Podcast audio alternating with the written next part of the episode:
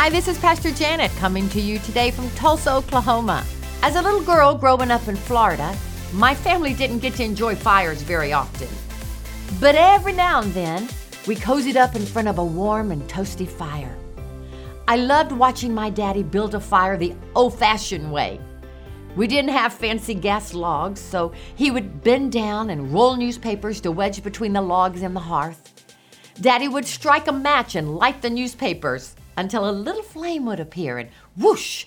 Then down on his hands and knees, Daddy would blow. Before long, a flame danced through the logs until a roaring fire ignited that could be felt across the entire room. In the same way, the wind of the Holy Ghost blows on our lives and ignites the fire of God in us. Let's fan the Holy Ghost fire in us. Let's stoke the coals. Let's spread like wildfire and take our filled up and fired up selves to the world. When the fire of God comes on you, you won't be able to sit quietly and meditate about God. Of course, it's easy to sit in your chair unaffected and unemotional when you're not on fire. But when you're on fire, you cannot sit still.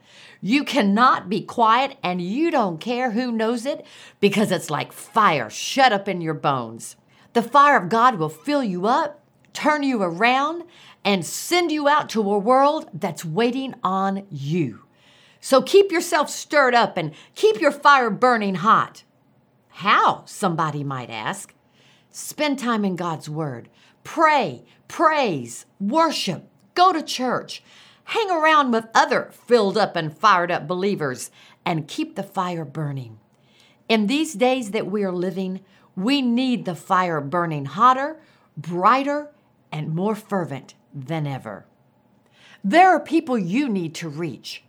Don't just pray that laborers are sent across the paths of those you know and love, but ask God if you are that laborer.